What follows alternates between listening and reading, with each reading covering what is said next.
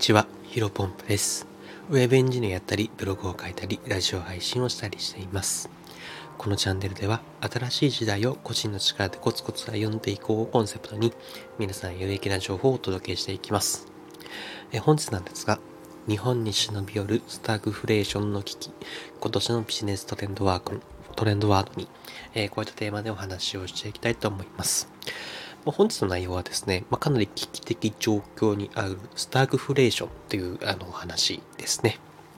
まあ、タイトルで今年のビジネストレンドワードにっていうふうに話していますけど、まあ、去年からね、えっ、と、結構話題に上がっていましたと、はい、僕は感じています。まあ、で、まあ、いよいよね、世間に広がってきて、えっ、と、まあ、今年というよりかはですね、えー今年というか一時的なものというではなくてですね、まあ、今後ずっと続いていくんじゃないかなというふうには、えー思って、個人的には思っています。今日はね、まあ、そんなスタッグフレーションの話に触れていきたいと思います。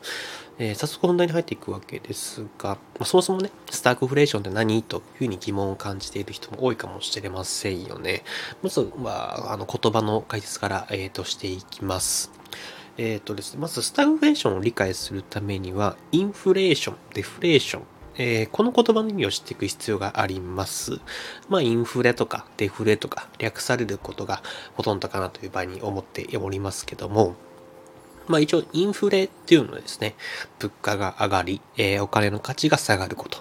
まあ例えば、うーんと、おにぎりが100円だとするじゃないですか。で、インフレが起きると物価、つまり物の価値が上がることになるので、100円のものが150円になって、まあ相対的にお金の価値が下がること。これがインフレって言いますね。で、一般的にはインフレは景気が良い時に起こりやすいというふうに言われております。えーなぜかというとですね、まあ、物価が上がるっていうことはですね、えっ、と、それだけ、えっ、と、価値が、物の価値が上がりますので、企業の収益が増える。で、え企業の収益が増えると、従業員の収入が上がって、えっ、と、またその従業員の、従業員のえ給料が上がるので、え物の消費が増える。そういうことですね、好循環で、えっ、と、景気がどんどんどんどん良くなるというふうに言われていますね。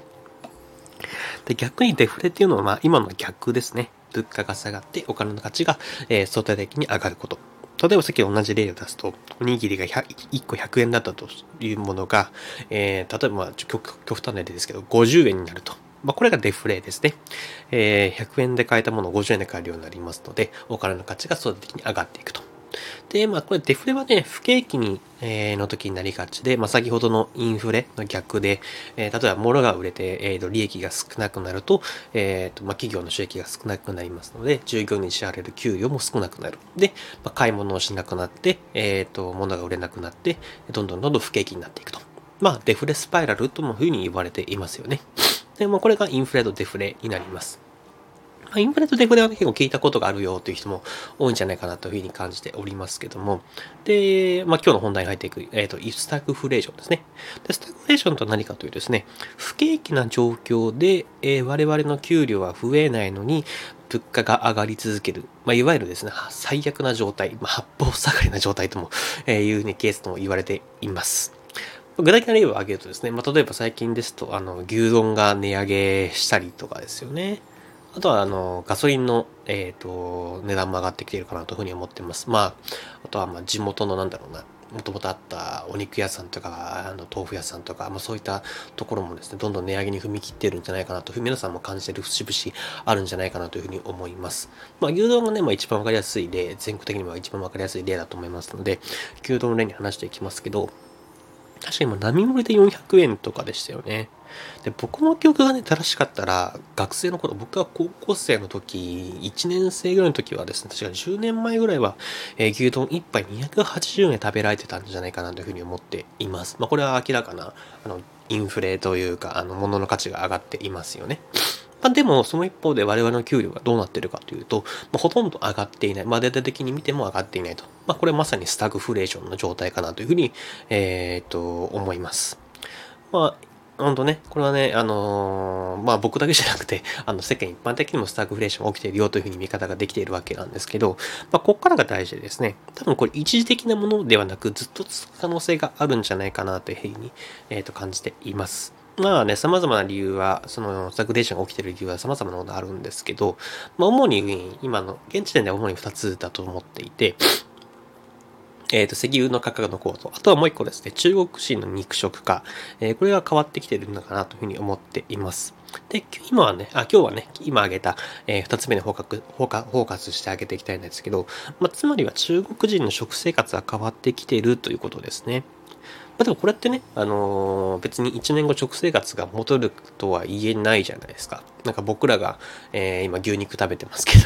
牛肉をなんかうんと来年以降食べなくなるっていうわけではなくて、まあ、美味しいから多分中国人もそれに気づいてどんどん食べていくんだと思うんですね。まあ、そうするとどんどん僕から価値、えー、と牛丼の価値っていうのは、牛丼というかお肉の価値っていうのが上がっていって、まあ、それだけに価格が上がっていく。まあ、あの、に中国人の肉食はもしかしたら牛丼というか、えー、お肉だけ、牛肉だけに限るかもしれませんけど、まあ、石油の価格も上がっている。まあ、これはね、ちょっと話すと長くなりますので、今回省略しますが、まあ、全体的に、えー、石油の価格が上がるともう全体的に増えますよね。まあ、物の価値もそうですけども、輸送費とか、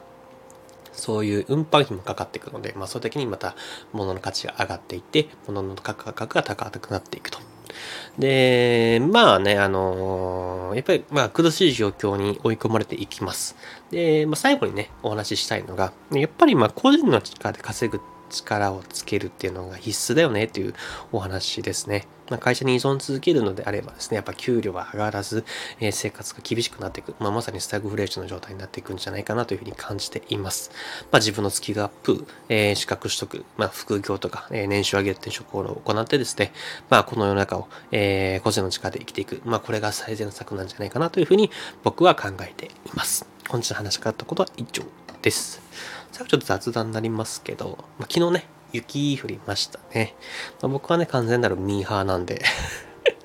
あの、散歩をしまして、まあ単純にね、あの、真っ白だったのでテンションが上がりましたね。で、まあ、やっぱりね、こうやってやっぱたまにがいいですよね。雪国の人はやっぱ大変かなというふうに思ってます。うん、まあ、将来はね、あの、僕地方への移住もありだなというふうに考えているんですけど、まあ、これね、やっぱ今回の大きい、うん、北の方は、ずっと1年間北の方に住み続けるっていうのは避けたいなというふうに、あの、僕的には思いました。まあ、それこそなんか、例えば、夏は北の方、えっ、ー、と、北えーと、北海道とか東北の方に行って、まあ、冬は南、まあ、沖縄とか九州とかそういうふうに行ってですね、まあ、年中適温で、えー、生活するのがね最高なんじゃないかなというふうに昨日だけ、えー、昨日ねちょっとだけ、えー、と考えました、うん、本当に身にならない雑談ですが、えー、本日これで終わりたいと思います、えー、本日もですね新しい時代を個人の力でコツコツ歩んでいきましょう。お疲れ様です。